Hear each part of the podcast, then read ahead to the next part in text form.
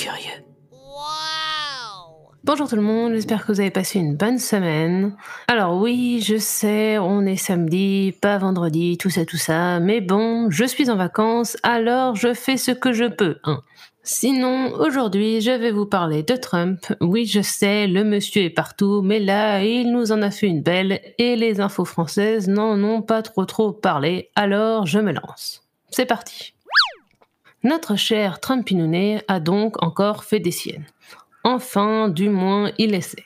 En effet, il semble de plus en plus évident que le vilain garnement essaie de mettre des bâtons dans les roues de l'US Postal Service, la poste version ricain si vous préférez, afin de bloquer le vote par correspondance. Bon, je vais essayer de faire simple au niveau explication.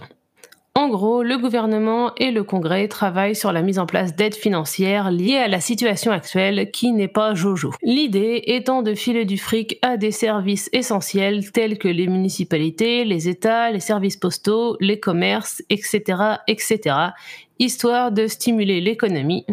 Tout ça grâce à une stimulus bill traduit littéralement loi stimuli. Sauf que voilà, le gouvernement Trump est républicain et que la Chambre des représentants au Congrès est démocrate.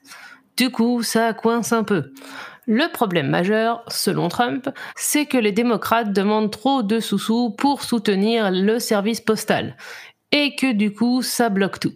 En l'occurrence, les démocrates demandent 25 milliards d'aides pour le service postal avec 3,5 milliards supplémentaires pour aider à la gestion des élections de novembre qui se feront sans doute massivement par correspondance. Mais M. Trump, lui, considère que le vote par correspondance, ce serait trop de la triche parce que les risques de fraude seraient trop grands.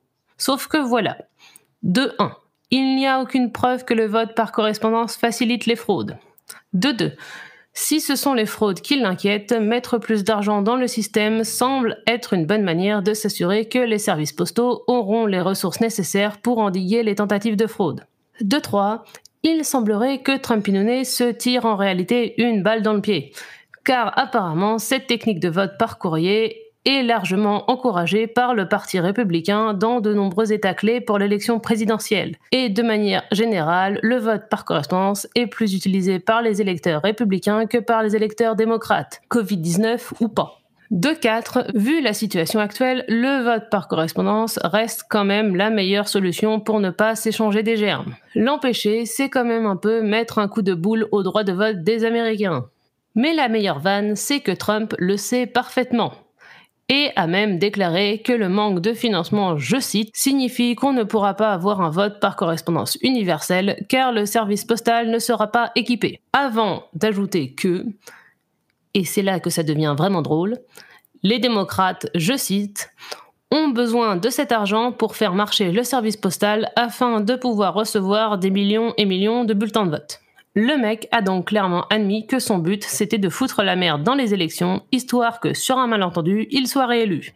Et afin de surenchérir en termes de conneries, Larry Kudlow, le président du Conseil économique national des États-Unis, qui est républicain donc, a balancé dans une interview avec CNBC que le droit de vote c'était plutôt un souhait de la gauche libérale et que ce genre de priorité les empêchait de mettre en place la stimulus bill et que de toute manière les problèmes tels que le droit de vote ou encore les aides aux étrangers, je cite, It's not our game. Comprenez, c'est pas notre délire. Extrêmement rassurant donc. Bon, sachant qu'en plus la stimulus bill n'est pas bloquée à cause des démocrates et de leur manie à vouloir assurer le droit de vote, mais parce que les républicains ne veulent pas que les aides financières apportées aux États et aux municipalités dépassent le billion alors que les démocrates essaient d'imposer une aide supérieure à 3 billions. Lolilol donc.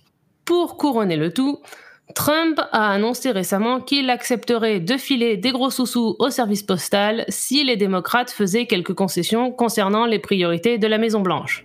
Le mec fait donc son marché. En mode, vous voulez un droit de vote juste et équitable en pleine pandémie? D'accord, mais on vous filera moins d'argent pour survivre du coup. Bien ou bien?